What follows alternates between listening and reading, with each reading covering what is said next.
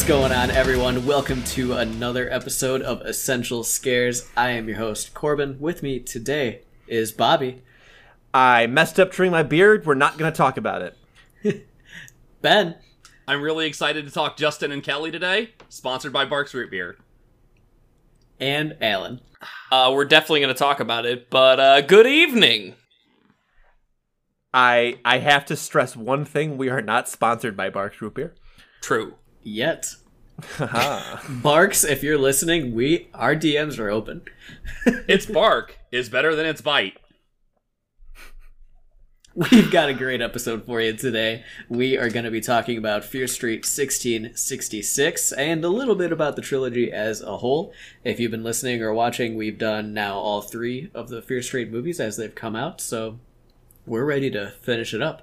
Uh, but before we get into it, as always, Bobby has a spoiler warning. this will serve as your first one and only spoiler warning for Fear Street 1666, as well as the entire Fear Street trilogy, as we will no doubt be talking about all three movies today. Um, if you don't want any of those movies spoiled for you, go to our spoiler-free discussion. If uh, you want those movies spoiled for you in their individual forms, go back to the last two episodes. They're both really good. Fear Street 1666. Huh. I get it like the devil's number. Corbin? So, you know, I think that this this whole trilogy of movies has this issue where it never fully feels like it's the era that it's set in. Sure. And I think my favorite f- portion of that is when they set uh, this movie in 1666 in a location where it just could not have possibly be set in 1666. Yeah. it didn't bother me, but it was like, I mean, we all know, guys. We all know. Yeah, yeah, we had a we had a much more um robust colony system Yeah. by that point. Uh Uh, so let's let's break this into kind of like two parts, right? So the movie is in two halves. yes. Uh, the 1666 portion and then the 1994 part two portion. So just talking about 1666 first, um, what did you think? I you liked like it, a lot. Yeah, I, yeah. I I liked it a lot. Yeah, there were a lot of really cool moments. It um it felt more tragic than it did scary in a lot of ways, right? Hmm. Um because it's Sarah Fier and Solomon Goode. No, no, no. Hannah, Uh, I think. Her Oh, name? Yes, Hannah yeah. Miller. The the Sam and and uh, d- uh Deena uh the thing, Anal- right? Analog. Yeah. Yeah. they that's the word I'm looking for. Thank you. Right. There there's a lot of like legitimate tragedy there. Like again, one of the first notes I wrote was history is gay, hell yeah. Uh because like it's just like like their their relationship is much more pure than like say Sam and Deena's is, right? Like there's a lot more stuff there, right? Um probably because it was forbidden to the point of like being burnt on a stake, right? Or at that point, because um, you know, homophobia is awful. But like, there are some like moments, right, where like characters who you've either grown to love or hate throughout the last, who are like more um Shadysider type characters, like they're they're like ancestors you see in a really interesting kind of way. Like Thomas is fucking gross, and the dude who's like fake Peter, I think his name's Caleb, is like a is still just awful um and you know there's just this like I didn't What? catch that that was Peter. I was gonna say I don't- Ben didn't notice. Oh, You- yeah. you- you- I did not. oh yeah the dude the dude who tries to rape uh uh anna I oh, did. yeah. Didn't catch yeah, it either. Did, did not catch that that was Peter. I caught just Yeah, about everybody yeah. else, but did not catch that that was Peter. That's awesome. yeah like they're just like these it, it was just really cool especially because like you've been watching all three of these movies you get to see all these actors and it's just like this very like hell yeah like it's almost like this backwards culmination of you understanding the history of this little town um which i really liked a lot um it the scares don't really happen until like the very end of the 1666 bit which is Yeah, I mean, Fine. even then, like, Yeah, I, I, I think that that was probably my biggest issue with the 1660. I, I have two, I have two main problems with the 1666 portion, okay uh, and I did like it overall. Uh, but I think my number one problem is is that like it's not scary and it doesn't even try to be. Uh, I think that they walk away from the genre pretty hard at times, and I know why. I feel like I understand why they did it, Mhm. but I don't know if it was worth it. I think that there was probably a way to do that portion and lean into the colonial horror a little more Sure. they kind of play with it a little bit during the plague section and like i rewatched the 16 just that part the 1666 half um again and it feels like it suffers a little bit from being only half of a movie i Sure. think that they're i think that they definitely could have like built up more to certain scenes to make the horror more there um I don't know. I liked the story elements of it, but it does kind of feel like they they felt like they needed to do the background of it, and they prioritized that over the genre. That's how I felt about it. Uh, adding would you say? mm, Go for it. Oh, adding on to that, I was talking before the show about how I kind of wish that Noah Cyrus would have come back, just because that's been a Mm. common through line with all of the other killers we've been with so far, and he's the only Yeah. one. And it's weird him being the progenitor that that's not the case for. Now, granted, you know, there's years and years and years of history of killers we never saw, so you can make yeah, we do only see killers like the most recent ones. Like Yeah. maybe you only see a certain Like the last past, eight what? or whatever. Yeah. So it would have been nice for him to come back in some capacity because I think that would have added to the like the horror elements, being able to really start going into that a bit more. And and I mean, imagine you figure like colonial horror, these people see this person who they watched die. They're going hmm. to think witchcraft even harder. You can you can tie that into what you already were building there, but Oh, you need you're- more time, like you're saying there, to really I- that in through the 1666. You're talking about him getting back up in the 1666 portion. yes. Uh, I thought I thought you meant bringing him back in the new. No, I was portion. thinking. I'm saying if Mhm. if they were going to go down the road of having a longer 1666 portion, that would be a good way to Oh, kind of sure. yeah. increase that, is to bring him back as they did with the other I. I agree I- with you, yeah. I think I, I I think it would have been a cool moment, but I think part of what makes the 1666 bit not scary, but it is deeply unsettling. Correct. Like like in a in a like in a weird like drama type way, right? Where again like when you see a lot of period piece horror, they do this type of thing where it's very much like watching an entire town just decide to find somebody to kill for a crime that the person was already dead for. They can't blame the pastor because the pastor is their conduit to God, right? So they have to mm-hmm. find somebody, anybody to be a witch. And some asshole who got made fun of for having a hard on at at the dance the night before mm, blames the two the two lesbian chicks who just want to live in peace right? And then that becomes the whole thing right? That is like a deeply unsettling concept and one that is like like all throughout history for a very long time was like the lynching and murdering of people for just being people. Um it sometimes does not work because the because and I think the only reason why it doesn't work is because you've grown to expect a certain slasher quality from the Fear Street movies and this is decidedly not that, right? Yeah, that was actually my second Yeah. point about like what I didn't like about 1666 is like I would have much preferred a like a consistent genre through line and I think that there was this opportunity to do a really cool colonial slasher which is something I've never seen before because usually colonial horror is this same kind of style right unsettling slow burn and this is definitely a teen version of that genre right um but I was looking I was looking for something new, I guess. And I got I felt like Yeah. what I got was like a watered down version of a genre I already liked and it's like Can I- okay, yeah, but Do you do you think it works? Do you think it do you think it captures the period piece horror tone? Cuz I think it I think it kind of did a good job personally. I think it was- for, I think for it was half okay. of a movie's worth of like film. I think it did tell a story that was like pretty complete and like it worked.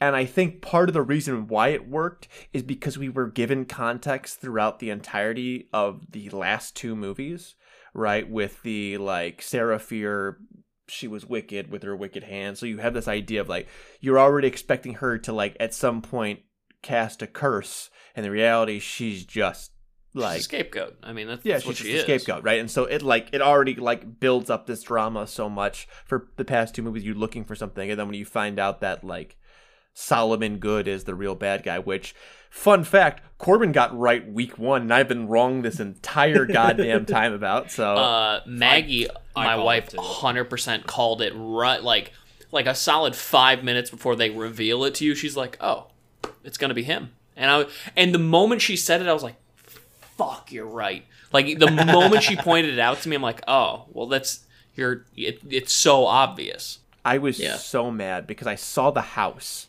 because the house has like the chimney, and I'm like, fuck, I'm so wrong about everything all the time. I'm not sure I said it on the 1994 episode of Essential Scares podcast. Go to essentialscares.com slash Fear Street 1994. It's not Um, there. It's just not there. And I'm not I'm not sure I said it on that episode, but like when I was watching Fear Street 1994, I was like, oh, Nick Goode's the bad guy. Like that's the thing. Like he's the bad guy. And then it was It's like telegraphed pretty pretty strongly. Well, right. And then at the Yeah. end, I'm like, I guess he's not the bad guy. And then in in 76, I'm like, all right, well, he's not the bad guy, I guess. And, and this one is like, he was the bad guy.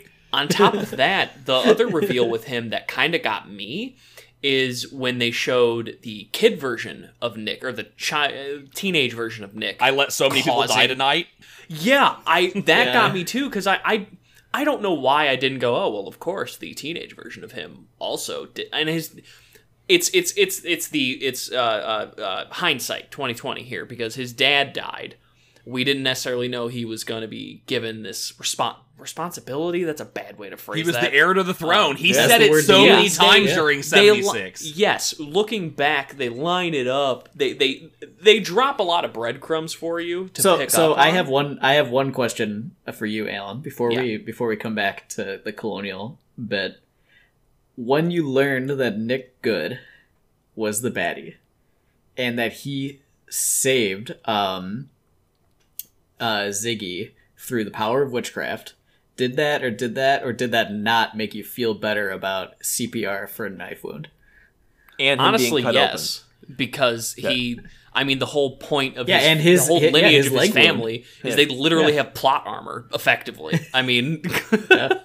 it, it's it really did close that dumb hole that you thought was look open. it was a dumb hole and they closed it i'm glad that they what did I told you, close it it was just a little Nick. Okay, I told It A wasn't even. Nick. It wasn't even real.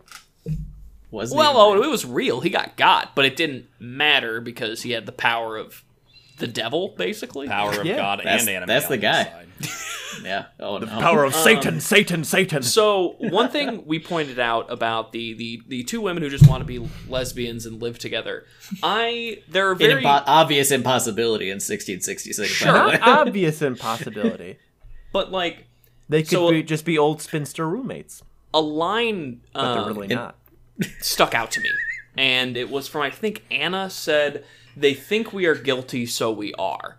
And I think that's a pretty powerful social commentary, whether or not they were trying to say it. Um, They absolutely were trying to. Oh, say that it. I They was were, figured. yeah. um, but that was one of those things I, I and then especially or hold on, uh, I actually I wrote down coming from a black character, so it was it was not Anna, it Even was um, Sarah. Sarah. which technically Even though was Sarah. she's actually, you know what I mean. It's just she's actually a white character. Sarah is. Yes. but we see her as like Yes. as Deena. but, but that kind of- still, it's still, yeah. yeah. I think I don't that I is the reason why the first half of this movie worked so well. I think that if they had used a completely different cast of characters to play these, like, a, a- a- sorry, a completely different set of actors to play these characters, I don't think that it, I don't think that it would have pulled us in as well as it did. I think the fact that all of these characters that we were watching through the first half of this were obviously not the same character, but they were the same actor. Like when Kate shows up and it's like, oh, you're Kate, but you're not Kate. Like I have emotions for that actress. Or when Mhm. Ziggy and Cindy show up as Abigail and whatever, it's like, and they're acting the exact same way that Ziggy and Cindy acted. It's like, Yeah. You know, I Or when, already you, or when you see Josh without eyeballs, even though it's not Josh, right? Like, Yeah.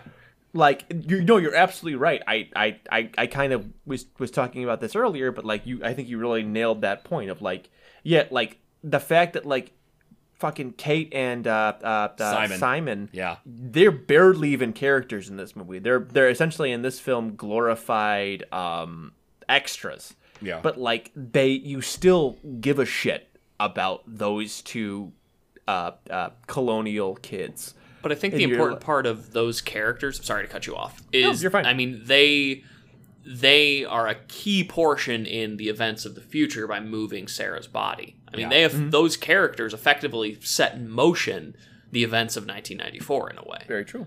by their actions in 1666. So it's and of course it's good that it's those kind of same characters that are involved. It's Yeah. the the through lines that they were able to draw between specifically 94 and 1666 with that character um, crossover with actors is is really interesting because we never get this we never get to see something like this in other horror franchises and it's not necessarily those horror franchises fault because they're generally have been made at completely different times whereas this had the benefit of effectively one production through and through so they're able to craft the story i think in a more in a in a way where they're able to think forward better than other um, similar franchises in the horror genre. So I think that's a big benefit of the way they just made these movies in general, Hmm. and the trilogy as a whole. Yeah. I also think it is that like it it still saves room for these side stories, which I Yeah. like. Oh yeah, I, like, yeah, I, just mean they say- even in this one like we they added two more, right? Because at the very very end, obviously it's open for a sequel. yeah, and then in the very very beginning um the witch widow mary like she is a witch like there is room Yeah. for a 1666 prequel if they wanted to Yeah. uh with her for mm-hmm. sure. i don't think that they'll explore that though i, think I mean, we'll they also things. have a wall I don't of think they twenty names to. that they can make movies for. Also, yeah because exactly. because they don't they don't they don't even exactly like make her out to widow mary out to be like a witch in like a really negative way they mean it like in like she's just a woman who like lives in the wilds because she doesn't want to be around people like she doesn't even like Yeah. that she has the devil's book she just keeps it safe exactly like- like like, like, she doesn't do anything witchy or magical like she just owns things but Yeah. you don't actually know that what she does with them Well, I mean, we they- have to assume um, Sarah's character, well, Sarah slash Deena and Hannah slash Sam, along with I don't know what Kate's name was in the in 1666, but when those three characters are going to Widow Mary's hut, question mark, to get the berries that are probably just juiced with LSD, who knows?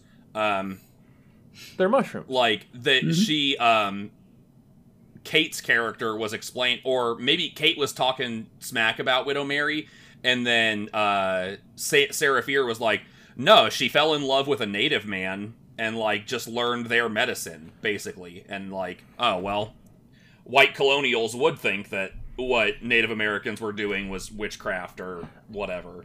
What the fuck you trying to say It, to be fair, she did have that devil book. Like, she I did have that there. she had a goddamn devil book she she did uh you're right Um, I, she be I think, worshiping uh, the devil reaching back a little bit, I think I I also really liked them using the other actors. It made me think a lot of American Horror Story that does that really Okay, successfully. yeah Um, the only thing that I would have liked to be a little bit different is, uh, like Sarah Fier. I think I would have liked to have actual scenes or half scenes or whatever with the other actors that they clearly had for Sarah Fier, because they're the movies make this implication that Deena is seeing those events from Sarah Fier's eyes, and I would have liked the 1666 portion to reinforce that by kind of flipping around between them a little bit rather than just that those little oh, flashes oh, like the very pulling an exorcist 3 Yeah, ex- honestly, yeah, I think that that would have really worked.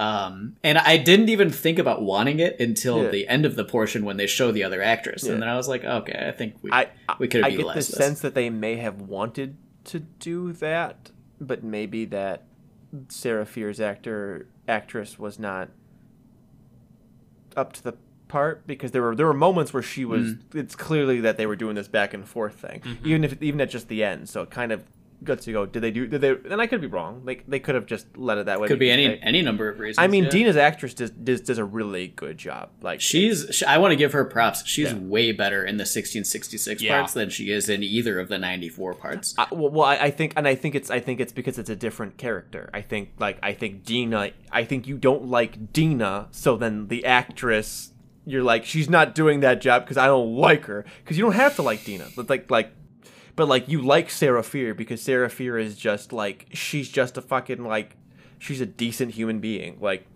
and Deena's not bad. She's just I mean, even out, even outside of the Deena slash Sarah Fier character, I think everyone's performances in the 1666 portion kind of outshined their Yep. modern day performances. Like the accent work, I thought, I mean, was it was. It was. ba- It was bad. It was bad, but it was fun. I don't I think, think it was we- that bad. Like it was way better than what I expected it to be.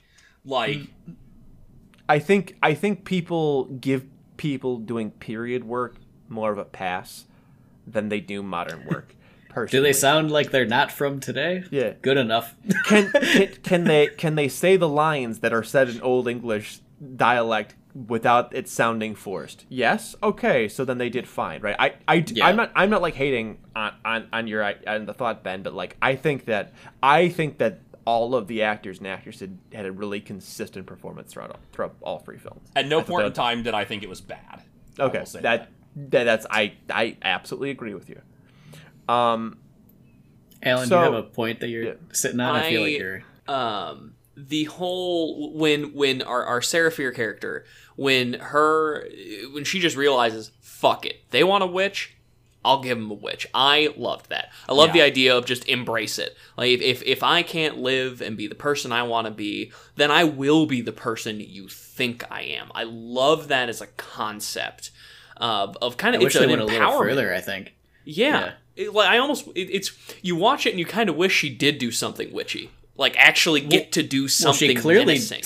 She clearly did do something, but how? Like I thought that was how? the turn, though. Like, I'm like, oh, Sarah Fier's a good person. And then she's like, you know what? Fuck it. I'm going to give them a witch. They want a witch. I'm going to give them a witch. And I'm like, okay, here we go. And, well, okay. like, so when we talk about like deals with the devil, right? Like like You want me- you want there's to call him always there's quick? there's always rules like I think Call that Beelzebub. exist. And it's possible, right? They don't really outwardly say it, but it's possible that like her cursing the the guy who made the deal with the devil was a pact in and of itself. Mm-hmm. sure. And so like I think eventually you almost have to assume. yeah, which which Yeah, it doesn't. It, yeah, it doesn't feel like that's much of a leap, right? Mm-hmm. Where like, or whether it's a pact with God or the devil or whatever else it might be, that is something that happens, right? There's a reason why there's like magic in the moment, and Solomon's scared, even though she's like being hung and m- murdered by her peers. Um, there is, I feel like that's a that's pretty clear, and that's why she can like do the with her bones and shit. I also thought it was really powerful when she was like, I don't fear the devil. I fear the neighbor that would kill their kill you for whatever and like that whole line that whole scene i was like man this is uh, people suck like let's this is bad like i get it sure Hey, fuck anything that requires hatred to believe in it. Let's just let's just get that on the yeah table right now. for sure Um, but because I, I mean, right? That's that's like kind of like that's the scary bit. Is like like is that is that I don't fear the devil. I fear the neighbor who would. man is the real monster Yeah. Woo! Twas beauty that killed the beast. um, but like, what? Let's let's move on to the 1994 bit. I think. Yeah. Because one, that. on. one thing we got to okay. mention before we go there. Okay. Yeah, okay. All Go of it. these movies have one scene of phenomenal gore. We cannot skip on the on the hand cut off. One. Oh yeah, Oh, that, yeah, that was fucking- really can't miss that. It- every one of them has something real good, Dude. And the the stab through and the fight, and you're like, oh my god, she just got stabbed. What's gonna happen? And then he just it like snaps. Oh my god, it's it was. It's not as good as as '94. It's not, but it's Um, it's real good. It's okay. So 94's Kate Kill is a cooler moment Sarah Fier getting her hand cut off is way more fucking gross, and I was much more like, fucking no. Like with Kate, you're like, no. Like, and it's it's a much more like heart sinking experience.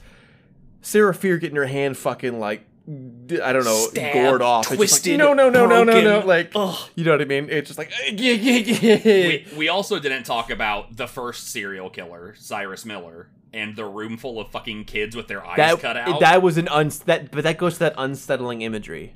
I think Like- that that's less scary but more like oh fuck. Yeah, because you don't really like, you don't really see, you know, you don't really see it. Also, how did this dude kill like 20 kids with no one hearing like the screaming of the kids or like Because why he's the are pastor. like the second he Del- goes he's to the pastor, yeah. but the second he goes to kill one kid, why weren't the other 19 kids like the fuck and like He's They're the not just gonna in a sit position there. of. He's the pastor in a position of power in 1666. and they're just gonna Why sit am I there the and- one who's justifying this? I had problems with people getting axed in the leg. Because it I makes can square this logic. yeah, because yeah, Yeah. yeah. If Alan gets it, you need to get it, Ben. I'm just saying that if I'm in a room and I'm like, "Hey, Pastor Miller, what's up?" and he was like, "Hey, everybody, hook," and like well, goes to kill someone, I'm not going to just sit there and be like, "This is okay." well. By the time you by the time you get there to the scene, right? Everything is barricaded, right? And everyone's trying to break. time, maybe. Everyone's trying to break the house down, right? So the kids could have been running around. He just like slickety dicky doo like the entire time. What was And that? One more he- time. One more time, Bobby. Slickety dicky doo. Okay, cool. And then We he got it. places them in the pews. Right? Bobby, can I get one more reading of that?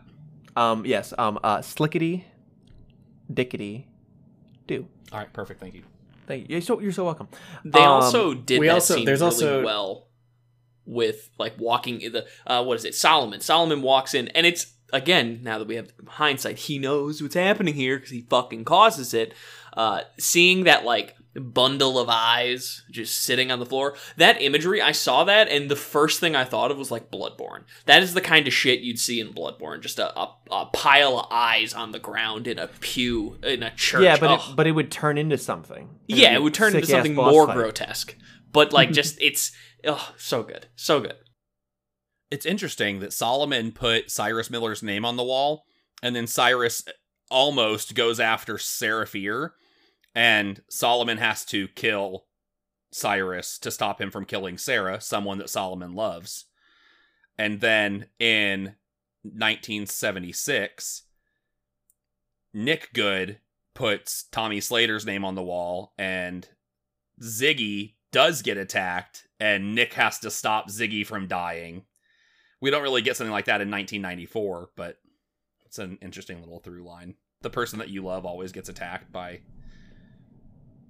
Huh. you know, whatever. Anyway, That is an interesting little through line, isn't it?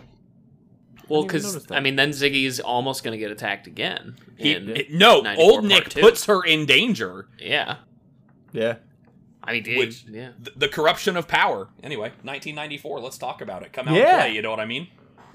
Um, how do we feel about it? It's okay. 1994. It is definitely the weaker portion of the movie. I I think that it. I think that my succinct uh, opinion on it would be that it over explains and then under delivers. Okay. I think this is a great third act of a movie that takes half of a movie to get through. It's too long for what happens, and we don't see like there's there's this promise at times of it bringing like the slasher element back, and they really don't take advantage of it. I think. I also, I mean, Corbin and I talked about this a little bit on the side. The we we have to talk about the killer fight because that's probably the coolest bit in the I love entire. It was Yeah. really good, but it wasn't there. That wasn't enough.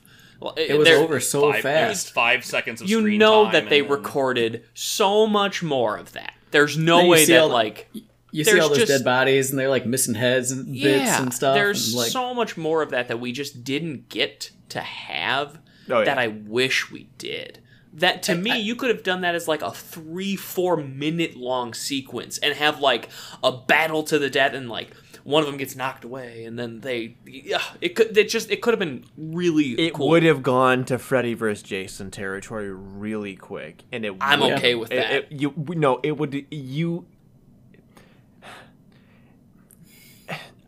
I think that these this movie is not that. And I think a three to four minute scene would make everything that came before it that, and I don't think people would like it.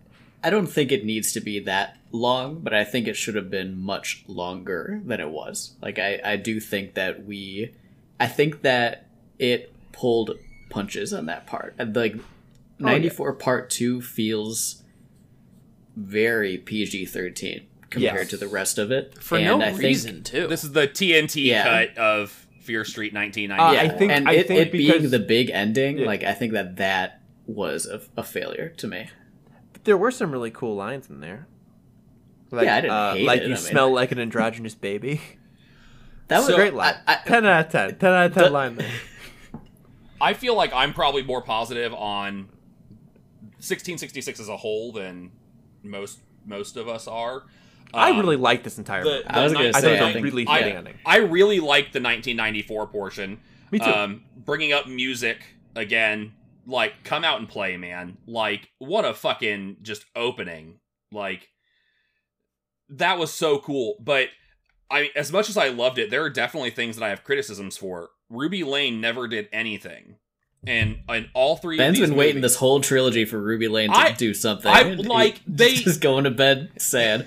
like well and it's it's almost worse because of 78 Can't wait- I knowing wait that till she's the nurse lane Annabelle. like there's there's through Yeah. lines They're here pa- and then they're her, paving her the daughter road. does nothing just n- absolutely nothing. Yeah. So they sure as shit better Because give us she's a gonna Fear get her own Street movie. Ruby Lane or something. yeah, like, yeah, that's that's exactly what they're going to do. Are you But- fucking Yep. kidding me? But Ruby Lane should have gotten like why did the creepy pervert milkman guy get a kill when Ruby Lane didn't? because like, he's farther down the line and s- like okay you want to know the real reason because the real reason is sexism um hot girl they don't want to they don't want to show hot girl get killed to get Tiana killed because she's already creepy with the singing they don't really need to do it because creepy singing girl with the razor blade scary enough that you don't need to see her actually murder anybody because then she becomes less hot which makes it difficult I It's wanted to sex- see it's, it's, it's Hollywood sexism in a movie that, that does a lot of things right. That's what I think the real reason is. I, I um, wanted to see her slash that cop's throat. Like that cop was gonna die regardless. I want Yes. to, uh, cut and cut the the creepy milkman guy out. Paste Ruby Lane, perfect. Like Sure. give her, Oh, yeah. I, th- give I her think one I fucking think the kill.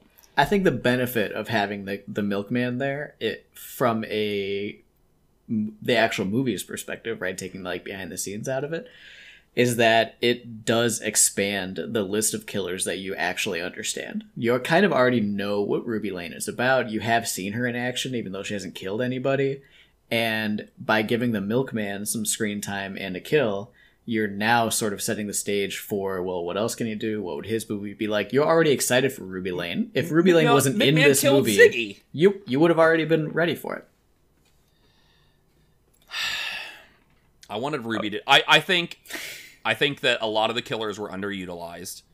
I think Yeah. They were, I mean, they were they're- always going to be. There should have been more than two kills in '94 Part Two. Like that was already, I think, a, a failing of that of having like six killers and two kills. I mean, I think that's immediately a problem.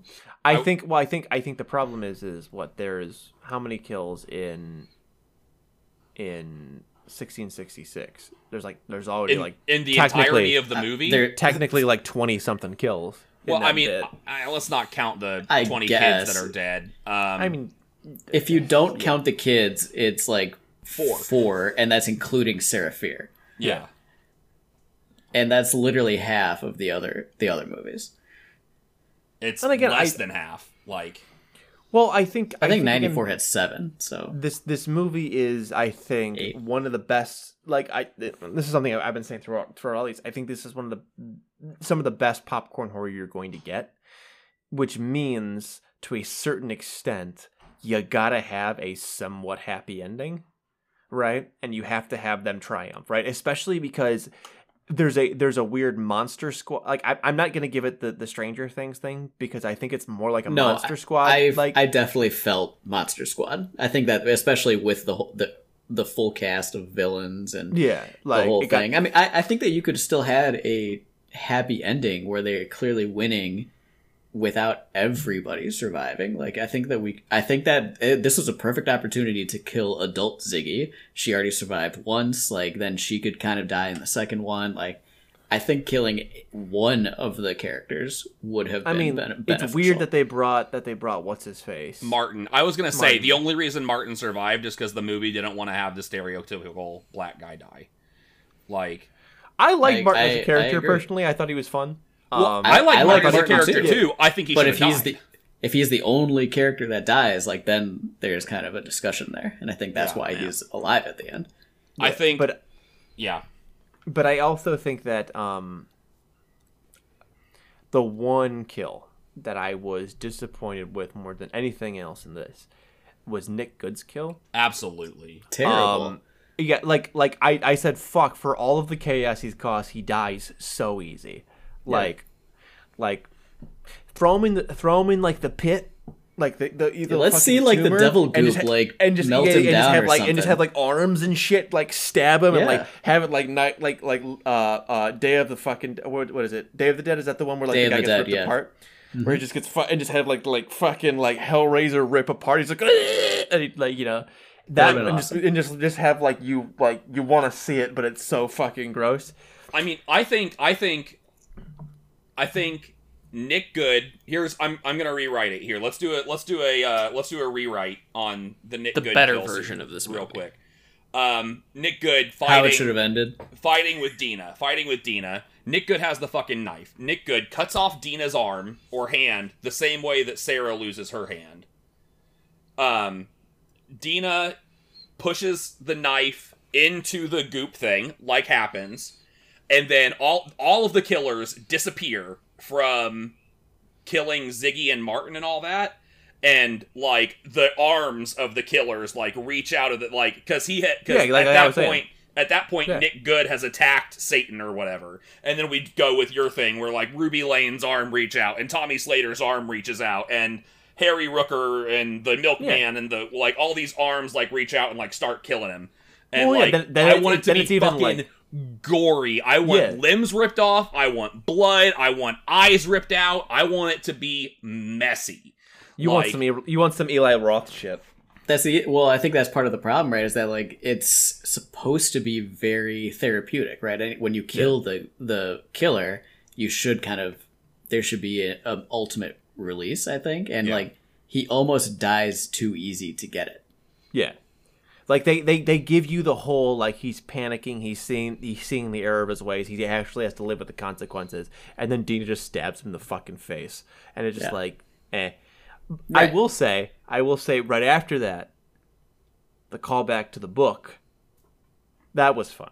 That was Yeah. a fun little callback. Oh, to- are, like are you okay? And then she like opens her shirt and pulls the books off. that, was, really a fun, yeah. little moment. Yeah. I like that a lot. But It uh, was Al- it was Alan just hated silly. it. Alan hated it. I didn't hate it, He but it, He didn't it- like it the first time either. I didn't like it the first time. I I didn't pretend. It thought was one of the. really I, did like it I, the I'm kind of conflicted with it because it's it's one of those situations where I like that it draws back to the beginning. I, I enjoy that as a through line. That's this movie's good at through lines. The, this trilogy, I should say, is very good at trying to tell a succinct story from start to finish. yeah, But I mean, it's basically one big movie. I think that there's a clear. yeah, benefit well, and, there. and Which is Maggie and I super talked about that afterwards. Same kind of thing. Is I mean, this is basically just one movie. You can sit down and watch the whole thing, and it'll it'll kind of flow well. But just I don't know, man. Books to stop a knife. I I guess I go go get a phone it book just- and try to stab it, Alan. It, it wasn't a fucking phone book. Go get a Go get a Goosebumps go and get- try to stab Yeah, it. no, no, no, no, no, no. Go get a Stephen King novel. And try okay, she didn't have the the, fucking stand as her Yeah, her no, she stand had, in. she had right. a pulp. She had a pulp horror novel. Those things are fucking thick as shit. But they were Guess. paperbacks and don't not know. hardcovers. So Yeah, but It that's just- what I'm saying. it- I don't give when a I shit. saw Paperbacks. it, You're not I- stabbing through that. my issue is Not it when- wasn't like oh okay cool my when it, when I saw it and I saw her take it off I like eye rolled and I was like oh g- okay and I don't know that that's that's not the feeling you should have when you see your character live through So, something Full full transparency. I mean, Jill did too. I watched I watched the whole trilogy with Jill, and when that happened, she was just like, "Really." I want to talk thought it was positively about this plan that Josh came up with. Josh is the smartest plan is motherfucker so in the silly. entire books. It's the I plan loved it. is the plan is so Monster Squad. It's so Yeah. eighties kid preteen horror like it is 100% there and i it it's a ton of fun and it also is like very oddly not in quite in tune with the vibe of the other movies like it, i think it changes It has like a weird it's in tune with Scooby-Doo 1994. It's very It does, Scooby-Doo. I love it's, the it's whole. kind of in tune with 1994. It's, I it's think really the it's- other the other ones are much more violent. Like this, like I think that the average Yeah. twelve year old would Okay. watch this and be fine, but the average sixteen year old would watch nineteen ninety four. And I'm just throwing out. I see. ages uh, No, uh, randomly, yeah, I, but- I see what you're saying. I see what Yeah. you're saying. Like it's it's it's it's a little bit less fucked up. I don't disagree with that. Um, I but I don't. I did like the plan. up- It didn't really Yeah, I- make sense. Why would Nick Goode even go there? But it's fine. Well, because I'm fine because with he, it. he's Because he's Deena to find- knows. yeah, he has to kill Deena. The killers are on their way. They're gonna do it. There's like six of them.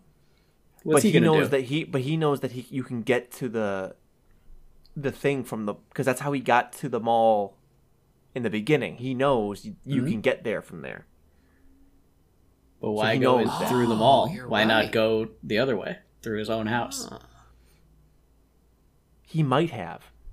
You see him go through the front door. That's how they that that I, I, don't, I don't know. I, I yeah. I, I don't think. I, I I, think don't think I, it's that big. of think that ni- that 94 part 2 suffers from some of like the most egregious lo- logic leaps and that includes the, with the killers. I think. Did you? Did I think this is a fucking you I'll do it myself moment. Yeah, I don't. I don't even disagree with that. I, Yeah, I. I, I, I, I never, and I'm, you know, I'm, I always give movies the benefit of the doubt, so maybe that's my fault. But like, I, I try to be entertained by movies, but like, mm-hmm. I, I was, I was in entertained. this, and in this, I was not even a little bit like, th- like thrown off. Like I was like, hell yeah, hell yeah, this is fun. Let's go. And like, like I was scared that they were gonna kill off Josh, and when they didn't, it was like, fuck yeah, he made it. Like it, like that, which which felt like this movie, like is so good because it does build off the last two in a way that gives you like you get scared to lose another character, and the fact that you don't is almost the similar catharsis that you'd get if Nick Goode died a, a bad death. Like you're just like they all made it. Holy shit, they did it. Like cuz you know the risks at this point. Like they're it's it's bad if they lose. They're all going to die. They're going to die hard. Like and then in X amount of more years, more people are gonna die. yeah. Do you feel like this one was more campy than? Yes. Oh, for sure. Yeah, c- The like campiest out of all four Yeah. for portions, sure. I mean, the like when Josh gets his arm broken and he screams, "Ah, my arm!" and Yeah, then- that's fine. well, I, I don't know. It just seemed cheesy. I, I hated the up up down down stuff again. yeah, that um, was not a fan of that. and then back. and then what about like, at the end when when his Twitter Twitter girlfriend uh, talks to him about SSDs in 1994? His aim you, girlfriend. you my need guy. SSDs, solid state drives. That'll help with your size problem. yeah, like okay, they existed, but come on, that that was As- just Yeah, they were about No. I don't know, fifteen thousand dollars a fucking kilobyte Yeah, in but that but time yeah. period. yeah, but but Mart but Martin was just trying to make iPods. Well, and then did I? I don't know. which Deus was really Ex, funny. Deus Ex, I ran out of ammo also for the squirt gun scenes. Like, like first of all, how did you pick up the super soaker and not realize there's nothing left in it? yes, I had the same thought. I was like, oh yeah, let me just shoot fucking blood everywhere to find out if it's filled with Which, blood. a- as a side note, like it- the blood is like neon or whatever. Shouldn't you be able to see it through the? Through the Shut up. no, I was this like, oh okay. shit, I didn't think about that. This stuff doesn't bother me as much as I'm making it seem. yeah, But after I really thought about the movie, like all these little things like came to me that I didn't think about with the other two, and that's why it stands out to me so much because it, it was okay. there this time and not the other times. I because now like yes, there are all these things like issues. Yeah, but like I didn't notice it, and I still Mm-hmm. and I still won't when I watch it again. Like, Yeah, I didn't while watching. It was this is all like a post watch. can I can I make. Can I make a a, a, a one thing that it, it's very non sequitur, but like it, it's something that that always makes me cringe in every fucking movie that it's in. the no chair rec- the genre. the chair recognizes Bobby. Bobby, go ahead. Thank you so much, sir. Uh, fucking when they cut when people cut their hands. Oh like, my god! Yes. yeah. Jill makes a it- comment about that every time we watch anything where somebody does that. She's always like, "Why? like, why? Why?" Mm, I, I always every time it doesn't matter. Like there's grosser things. I'm like fuck yeah, but like that I was like ee ooh ah. Like, like- I I I it, I think I'm the only person who's still affected by it, and they keep putting it in movies for me specifically. Oh, you're It's like like- actually grossed out about it. I'm just Yeah. pissed about. I'm just pissed about the I don't get of it. I don't get. See, I know. I- I, know I'm it's a on Ben's cliche. side with it. I know. yeah. No, no, no. I'm no, that's what I'm saying. there. I thought that's you, where we were You're going. all normal. You're all completely normal, rational people. I'm the weird one because I'm still weirdly grossed out by it. Hmm. Like See, I mean, just watch Lord of the Rings a couple dozen times. You'll never think about it again. I've, dude, I've That wa- is like the I wa- deepest it- hand cut I've ever seen. I think. It happens all of the fucking time, and like I've seen worse things happen. Well, and, like, like I think through a hand cut like that, like that's gonna like, suck that's for not the- weeks. Yeah, don't cut. Don't cut the, the palm of your hand. Do like do a this. do like a down your arm thing or something. Like like there are so many other places on your body Oh, that if you need to get sure. if you need to get your blood out, like cut somewhere else, not here. Like you still need to grip a knife. You still gotta kill somebody. Like you don't want to grip a fucking knife after you cut your goddamn hand open. But see, but see, that's where my brain goes because that's gonna hurt so bad for so long. Like, And you know so she's I, gonna live, and she just has to deal with that pain. Yeah, Yeah, Oh, she Oh, and now she's just got a big ass scar here. Yeah, I and so like I'm I, it fucking it fucking weirds me out every time. It does not matter the movie because they do it in kids movies all the fucking time too. They're like they mm-hmm. do blood oath type shit, and I'm always blood like, pact. no, don't, don't. Okay, like I, I don't I don't get it. I'm weird about it, but it, it, it's something that like really bothers me, and this is like it gets me every single time. And the fact that like it happened in this movie where the like there are other way grosser things and I still did that. Like Sarah Fier gets her There's hand even yeah, I was saying there's grosser off. hand stuff in this movie. and I and I cringed hard at that, but that was that that that felt appropriate. I felt stupid when that happened in the moment. Just being like, no, like I love that. Ouchies. Did Mallory like, make fun of you while watching that? Because I could see her being she- like, "Stop she- it, Bobby." She doesn't watch horror movies, Oh. so so no. Uh, but Just, like, um, just there are so many different places. I to- I know. Get I, the I- blood and, and, out, and we're making and and I, I I this meant to be a small thing, but I I turned it into a huge thing. I just I can't do it. I can't. I can't even a little bit do it. It's I need to It's mine. reiterate that for for for the people watching at home, first of all, sponsored by Barq's Root Beer. Second of all, um, second of Not all, sponsored. uh, I like I'm criticizing many things about this movie. I loved this movie. Like I had so much fun, and these things that I'm criticizing were not something that like I was watching and it took me out of the movie while I was watching it. Like I've watched the movie two or three times now, maybe because I watch it at work whenever I don't have anything else to do. If my bosses are listening, that's a lie. I didn't actually do that.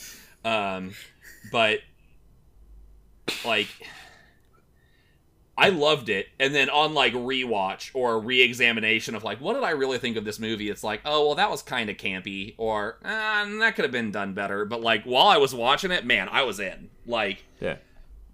I'll, I'll I'll just say this: it will reflect in my score, and it will reflect in my essentiality thing. I like this better than seventy eight. Uh, are, is this- And- are you gonna write a Yelp review about it too? And uh, that that being said, is it better? Uh, it's probably it's probably on the same level to be honest with you. Like, and I'm and I'm, and I'm not gonna you know we'll do the score thing when we do the score but thing. you but but like, you liked it better is the point. yeah. Oh, I Yeah. liked it way better. Like like so I it mean, was, it was we really can, fun. We can probably just Yeah. go for it, right? I mean, if nobody has anything else that they want to bring up, like what we've now mentioned ratings twice, like let's just Yeah, rate I this just, bad. I just, I just need, I need everyone to acknowledge that "Come Out and Play" was an amazing song choice, and that was a great section of the It was. of the movie.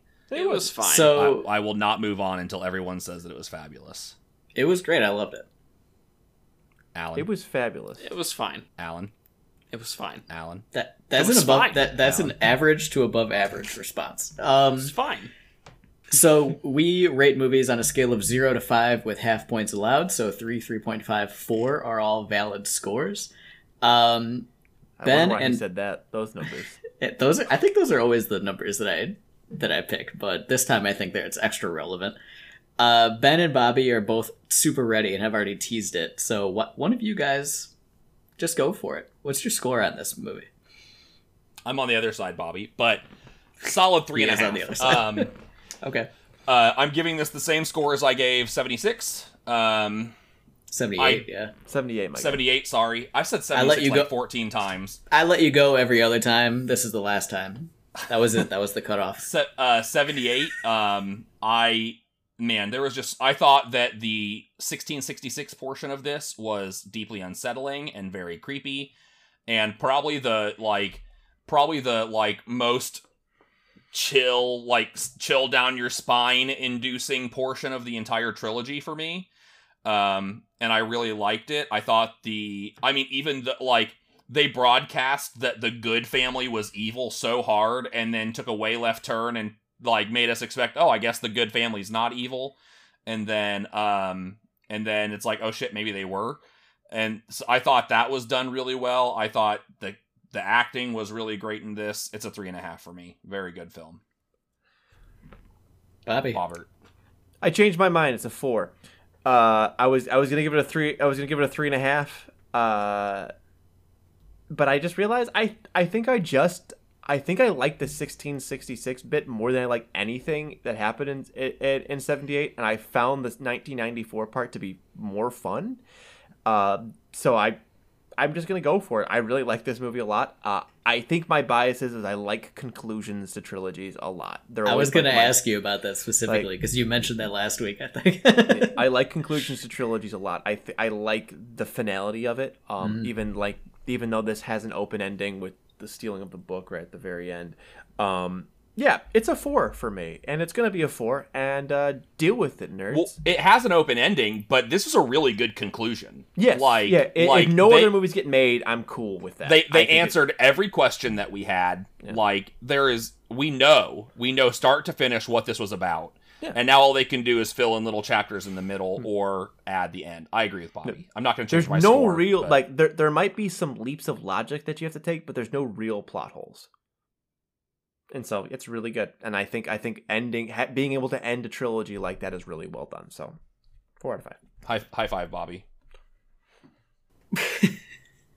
you guys are You're like, on this. You're on this side for me. Yeah, okay, Ben, you're okay. It doesn't matter. It doesn't matter. Portal. think with portals. Um, Yeah.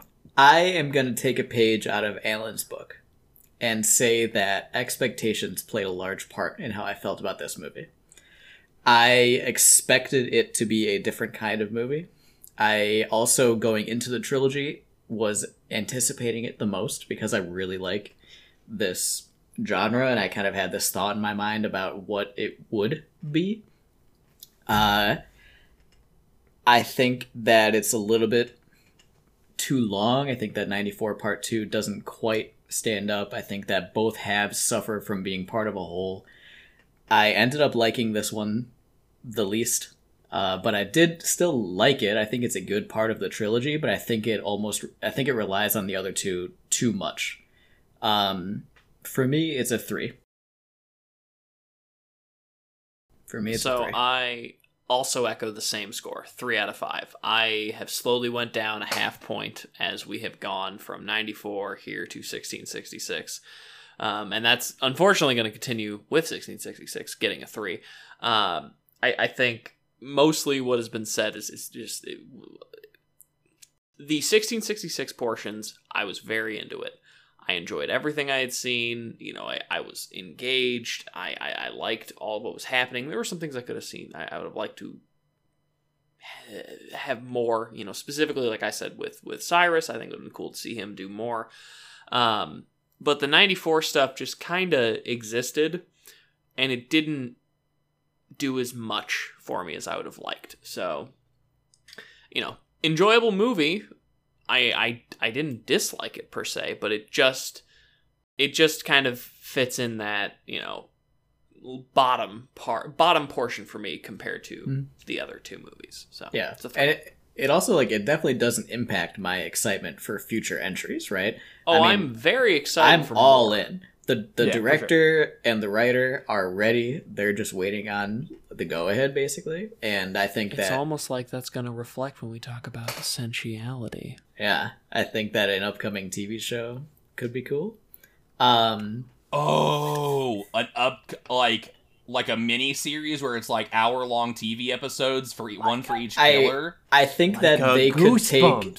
I think that they could take a page out of the current show, American Horror Stories, and do one to three part stories, depending on what it needed, and just have like a season of like three or four mini stories in it. I think that would really benefit from that.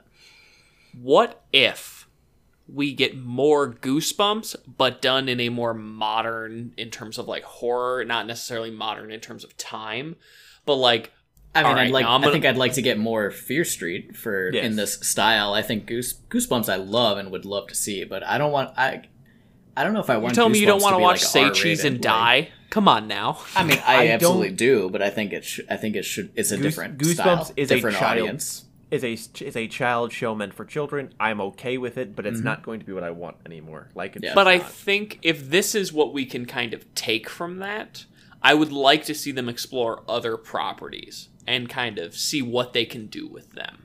I'm I, I'm I'm more into Corbin's idea. I'm gonna be real. I think. I think them. Can- Yeah, I think them pursuing teen horror with the Fear Street license is a definite thing that's going to happen. And Netflix will probably I'm into it. utilize this as their teen horror, and then Stranger Things is like the preteen, and they're gonna kind of ride those age groups. I think. I, I- think you're probably right. Before we move to the essentiality portion, I just I did want to bring up that we finally actually saw Fear Street. And I Oh, was a yeah. little I was a little disappointed that Fear Street was just the street that Martin lived on. I wanted Fear Street to be the street that the mall was on. Like, why is Martin living on Fear Street? Why is that where Because they made I a think big deal about it? I think there's supposed to be some like poetry there where the villain was like living on the street named after Sarah Fier, right? Like you know he Wait, Goode the- wasn't living on Fear Street. Martin was on. Fear yeah was oh was it? It was Martin. I Martin. thought that yeah. was I thought that was Goode's house at the very end that, when they show Fear Did- Street. No, Fear Street was like they were driving to get Martin, and they flashed Oh. the Fear Street sign. Well, there Like, you go. Put, put the Then mall on Fear Street. then what's the difference? Maybe it is on Fear Street. It's just like way down. I mean, Martin was the lead does work at the custodial engineer, so maybe he just Yeah. lived on a. You know what? They didn't tell us that the mall's not on Fear Street, so official canon. Show me the map. Show me the map. official canon determined here by Essential Scares Podcast. Find us at essentialscarespodcast.com forward slash map of Fear Street. And It's not there. It's just not there, guys. I don't I don't know what to tell you.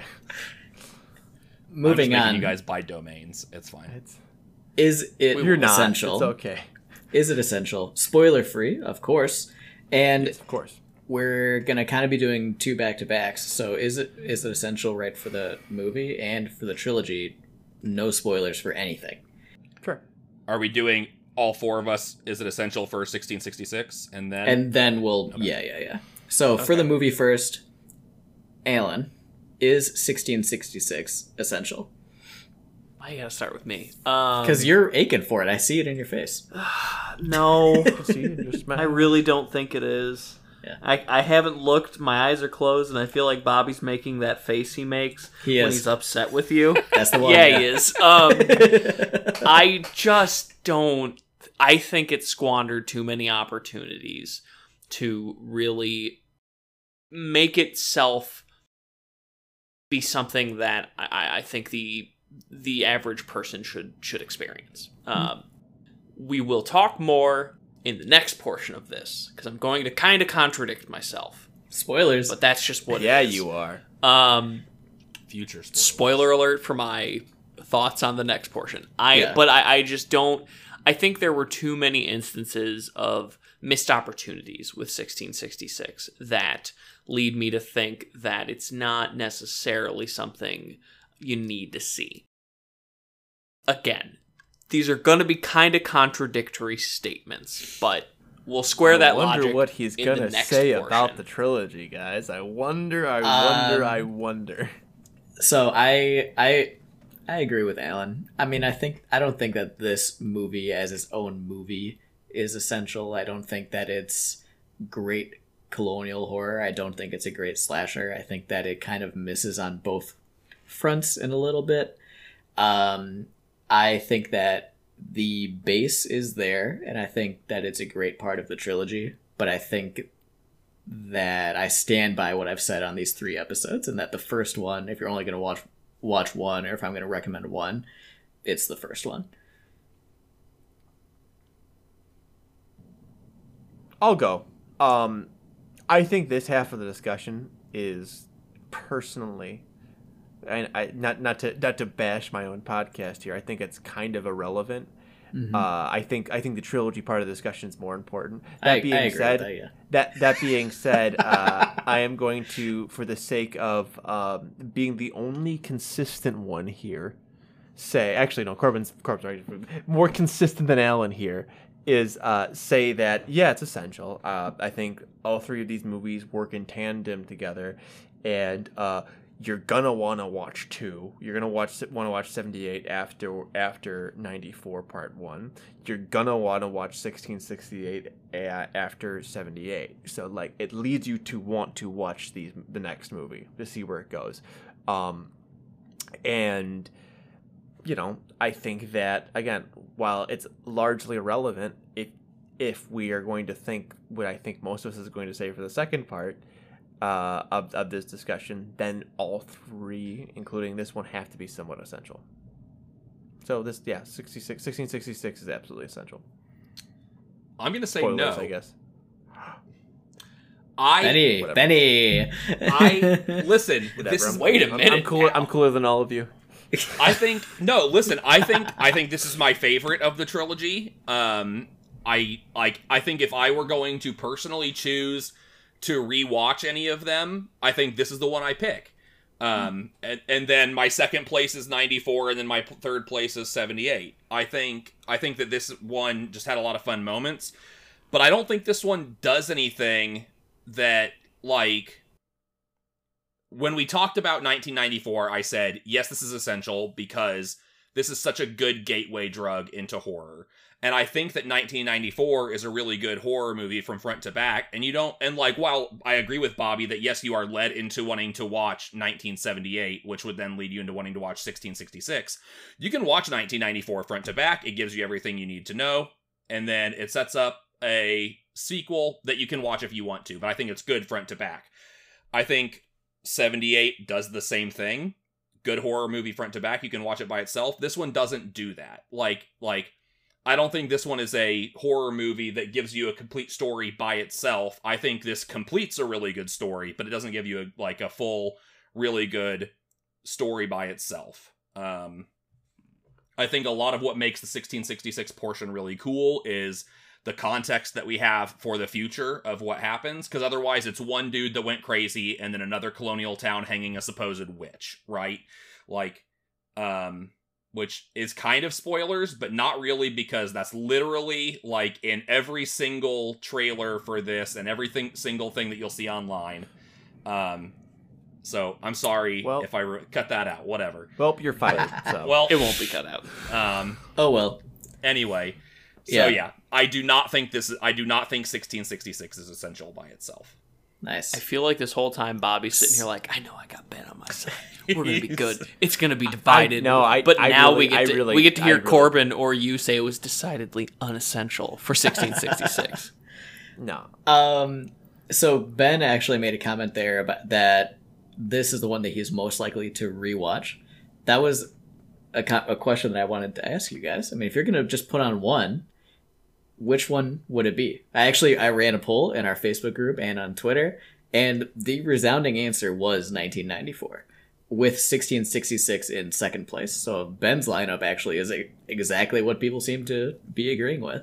Um, but Bobby, which what would you pick Um, if you were just gonna put If- one on, not watch the whole trilogy? put, yeah, if I'm gonna put one on, Hmm?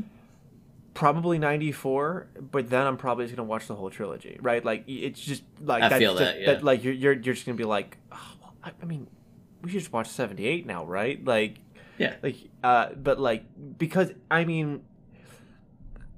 It, it, it like you said it's basically one long movie right so if you Mhm. want something that has a start right and kind of an ending although the ending is much darker in 94 if you leave it there yeah. If you just um, stop, yeah. Uh, yeah, and like 78 you you definitely need both ends for it to work.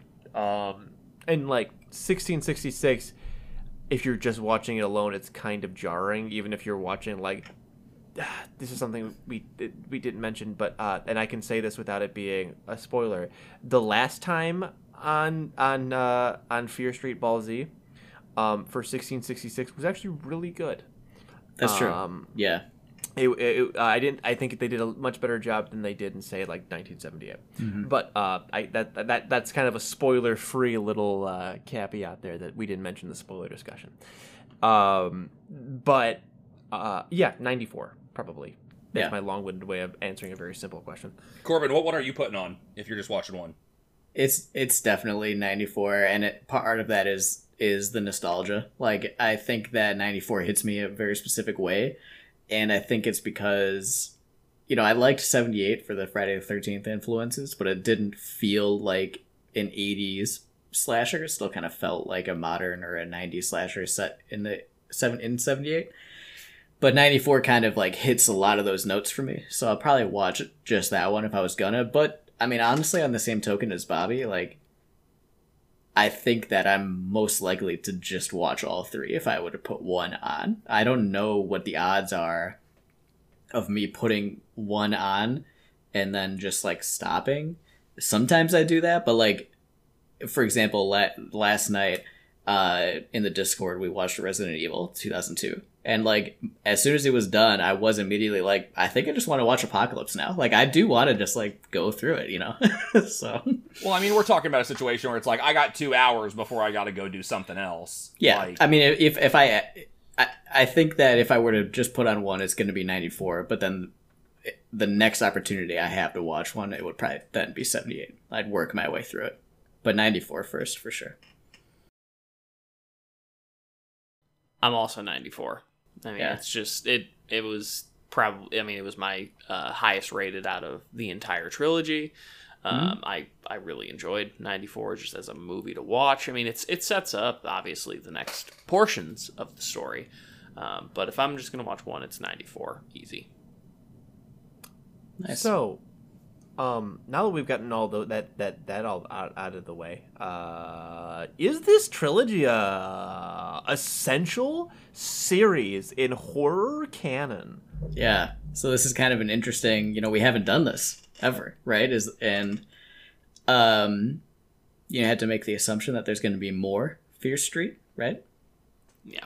But I'm just going to kick it off and say yes. And I think that that's for a lot of reasons. You know, I think that the Fear Street trilogy is essential and I think that it's because you know, I've mentioned it a lot this episode, but I've meant it every episode. It's great For sure. teen horror. There's an element of like gore and fun that is often missing from mainstream horror that we've kind of lost as slashers have fell out of style.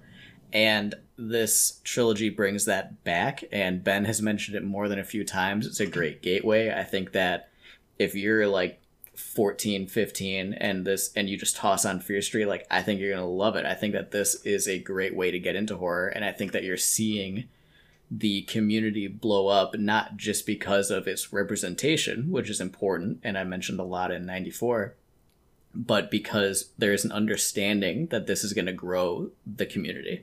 Uh, kind of similar in ways that like stranger things did like it kind of snuck in and grabbed people and brought them in in ways that you know were, i think people weren't expecting For so sure. for me it's a yes It's an easy yes for me.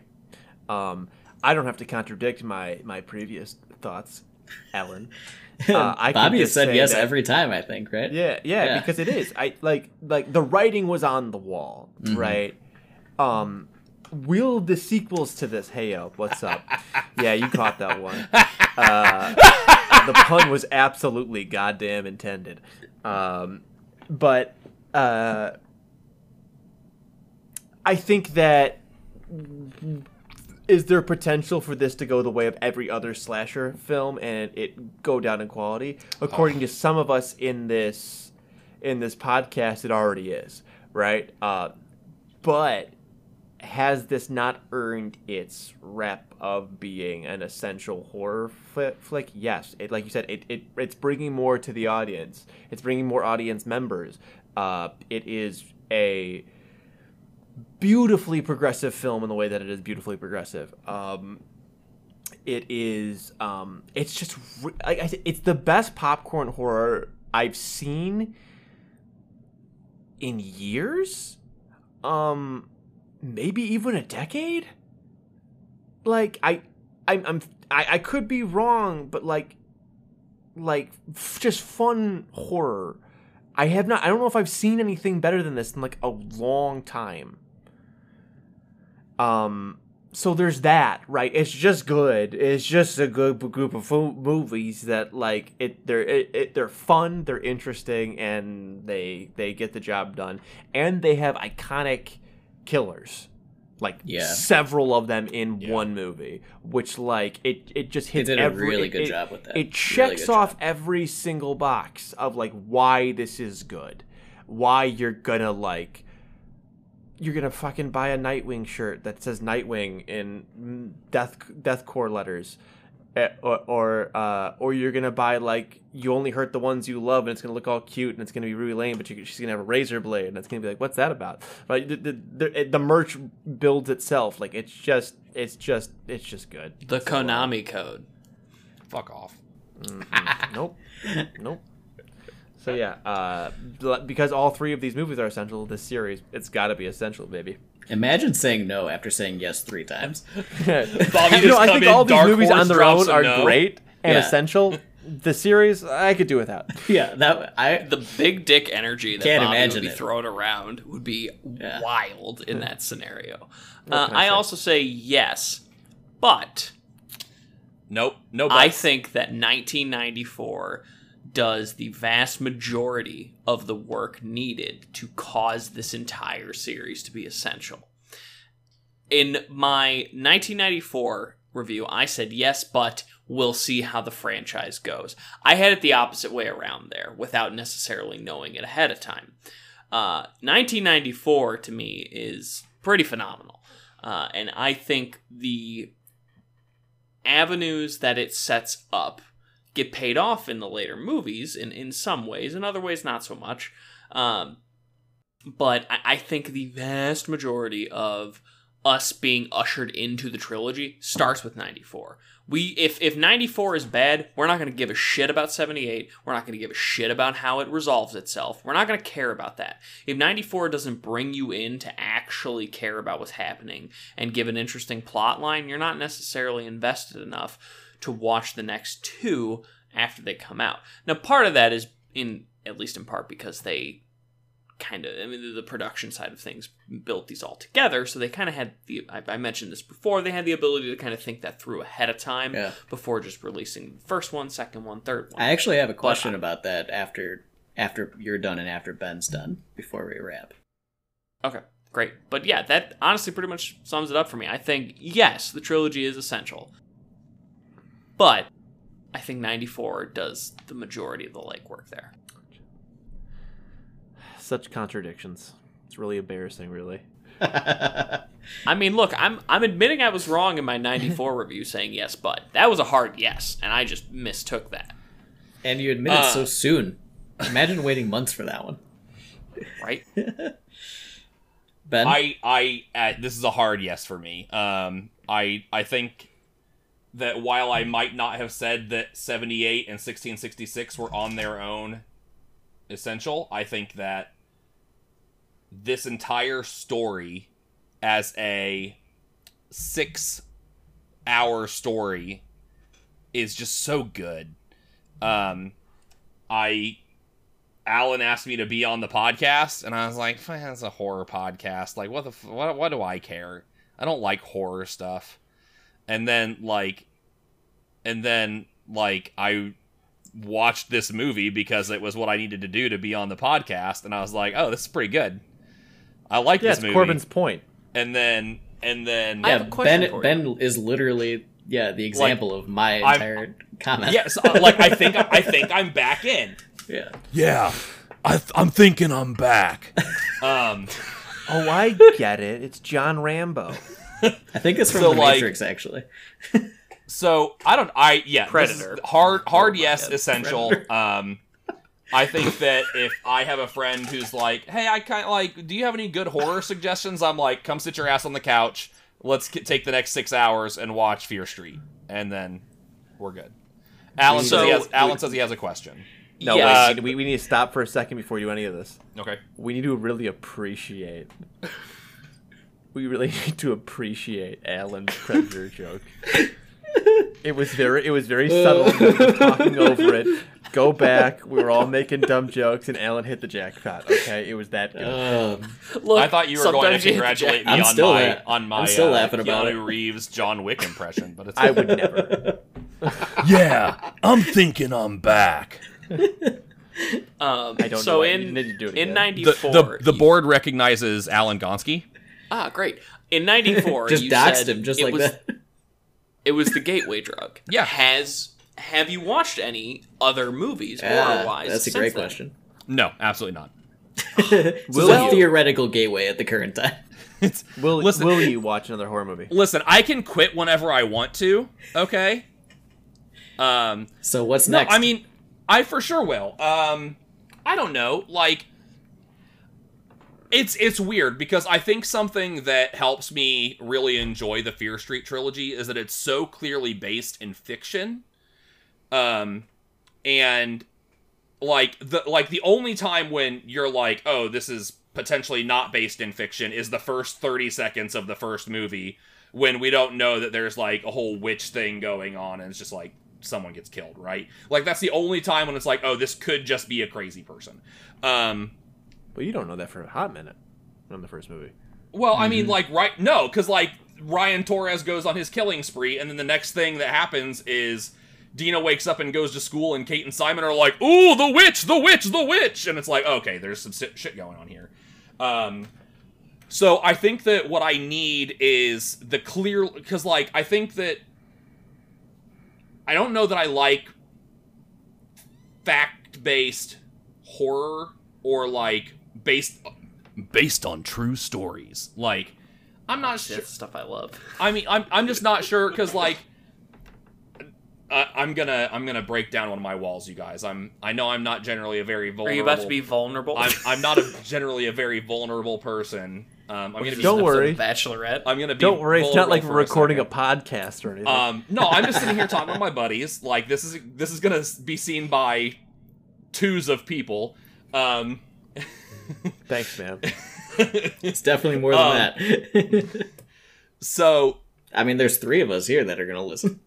I said two the, so that means probably two or four or six maybe. So one of the big reasons why I didn't like horror for a while was that like I legitimately would be terrified by things. And like I would have nightmares and just be creeped out. So like when Alan asked me to be on the show and I had to I had to play um Resident Evil 7, I was like I'm not playing Resident Evil 7 past 8:30. Like once 8:30 hits, like all horror stops and I go to something else cuz I got to like clear the brain. Right? That's when horror starts for me. I don't do anything before then. well, and but like eventually I was like, oh, this isn't that bad. Like Resident Evil 7, first of all, it was that bad, but it's not that bad in terms of like being scary for me. So I Yikes. continued That's to a yikes so, take. like, Just drop like- that yikes right in there. Resident Evil 7 was so bad, I hated it. Um, Mm, but we'll talk about Resident Evil Resident Evil 8 next week. Essentialscares.com slash Resident Evil 8. Um,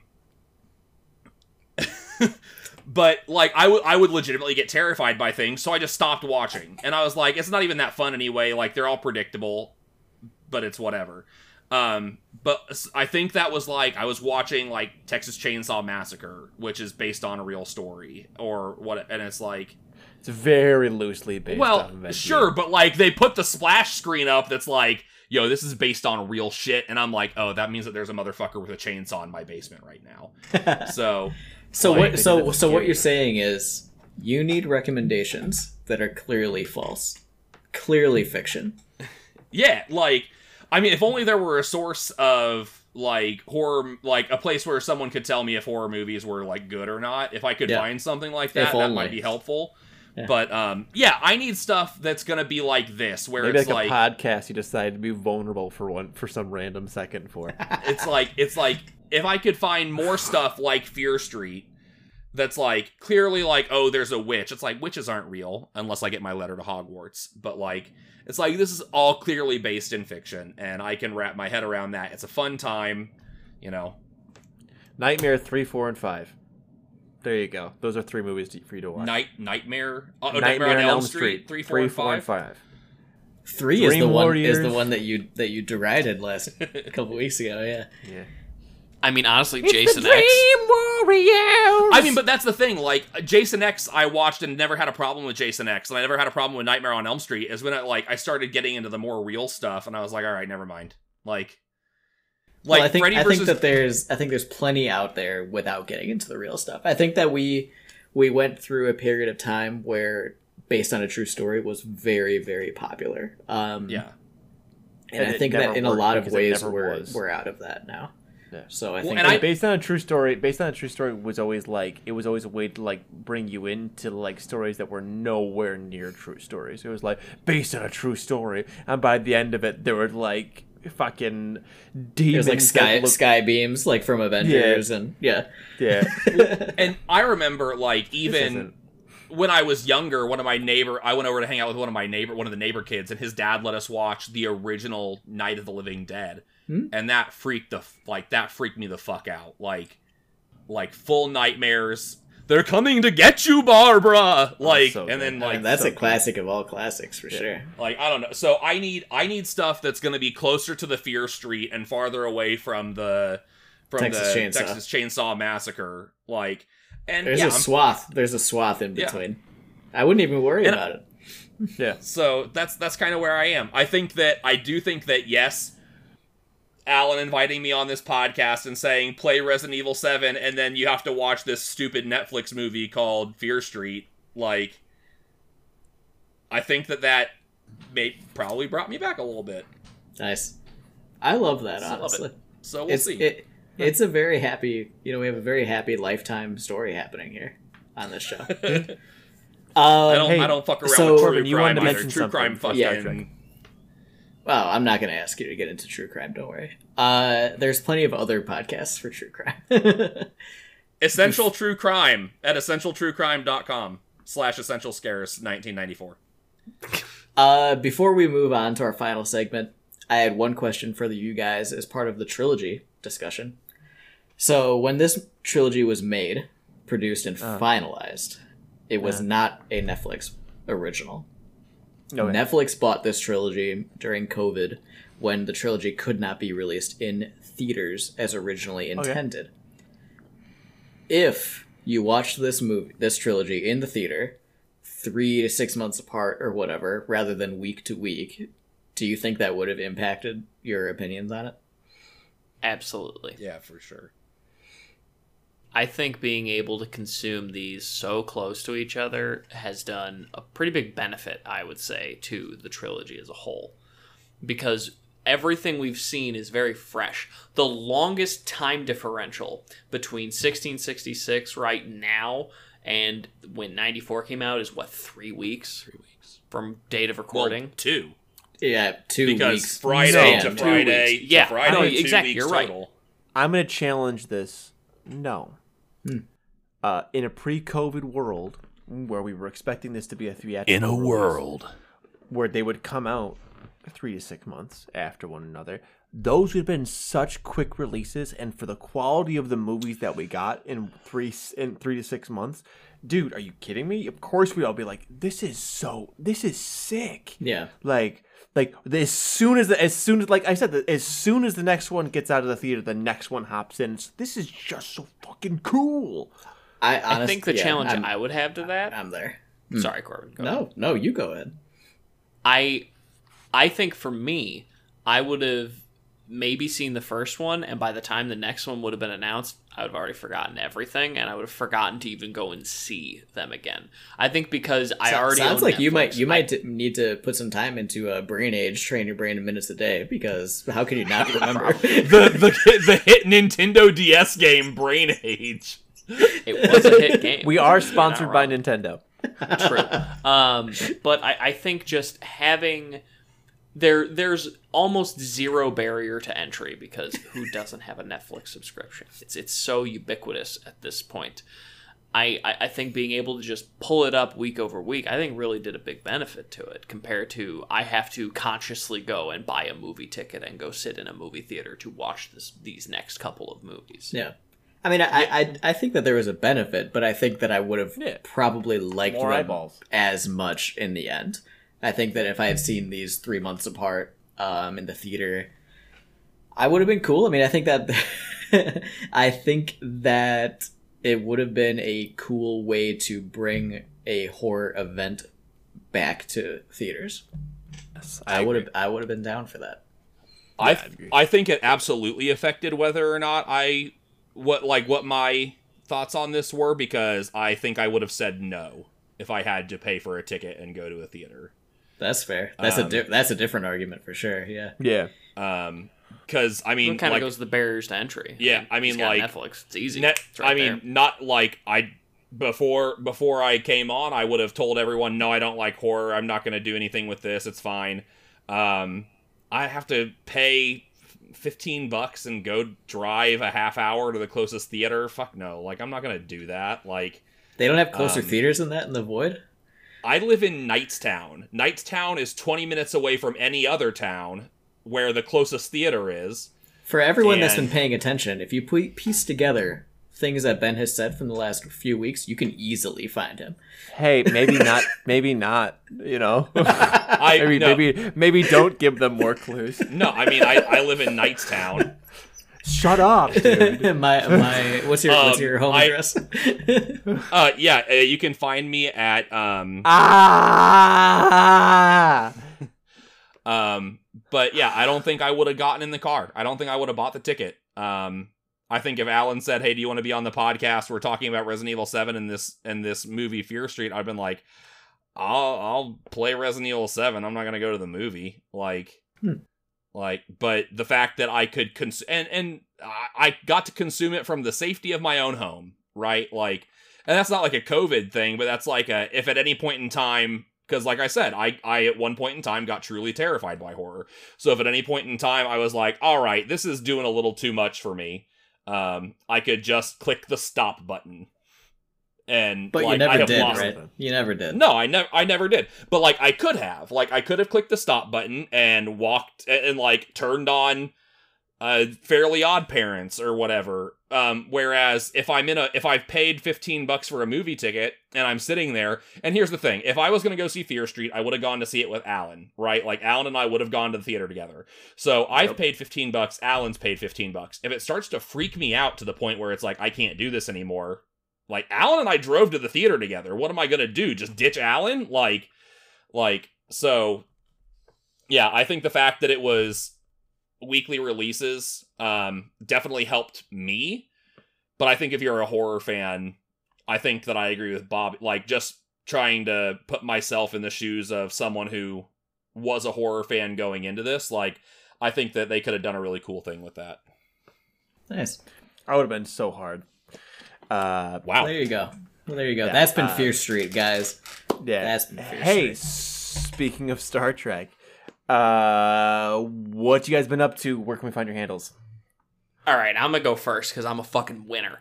All right. So, as you all know, we record on a Thursday evening.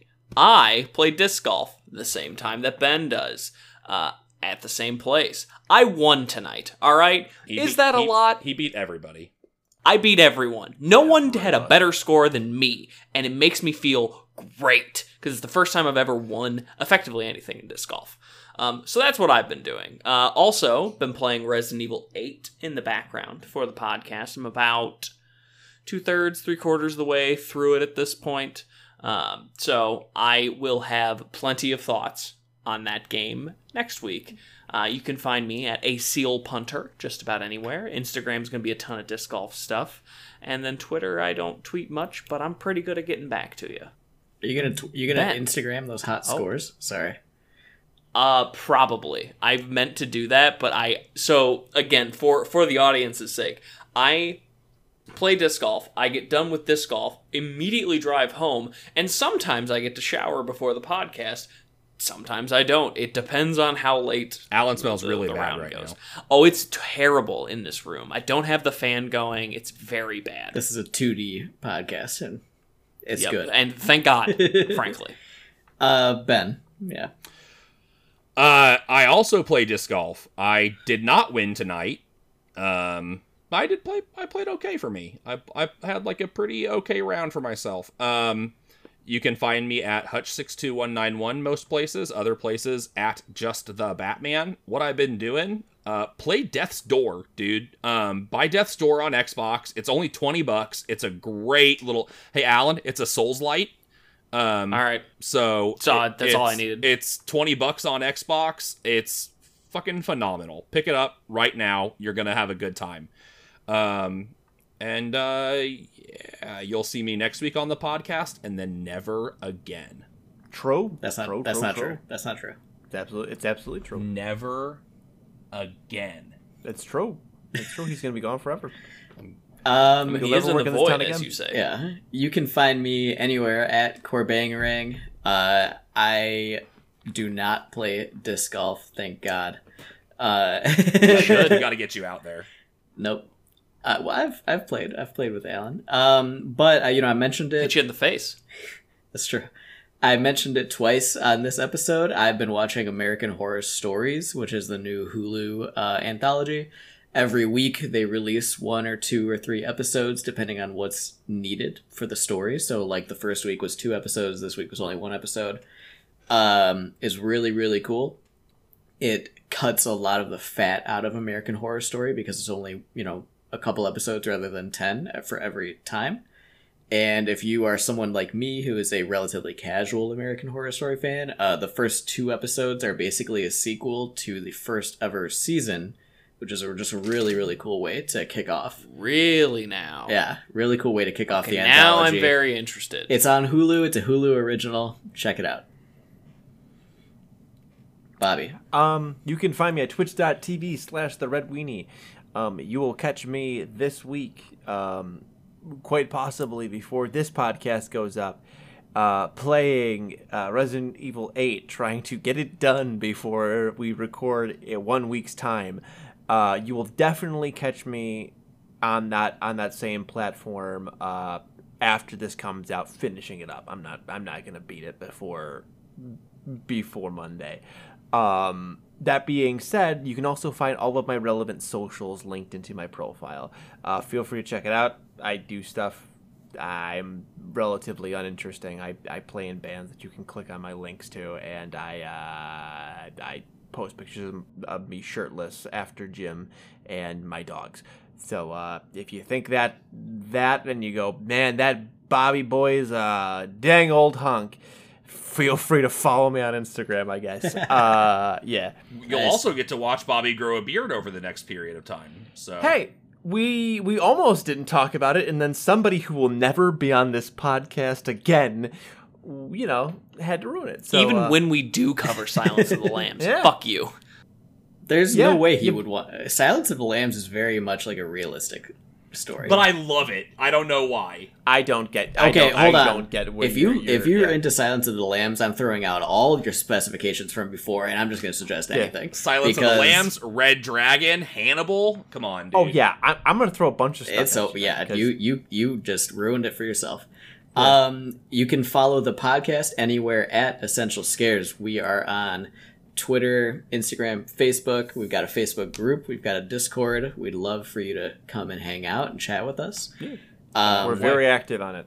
We are, yeah. We're always all all of us are on there chatting all the time, and uh, we watch If you like movies every Warhammer week. 40k, you'll get a lot of content of Warhammer 40k. a We shockingly large amount of 40k content. hey, Warhammer 40k is a dark fantasy franchise, and dark fantasy is horror adjacent. It all counts. With that, wraps us up for the week.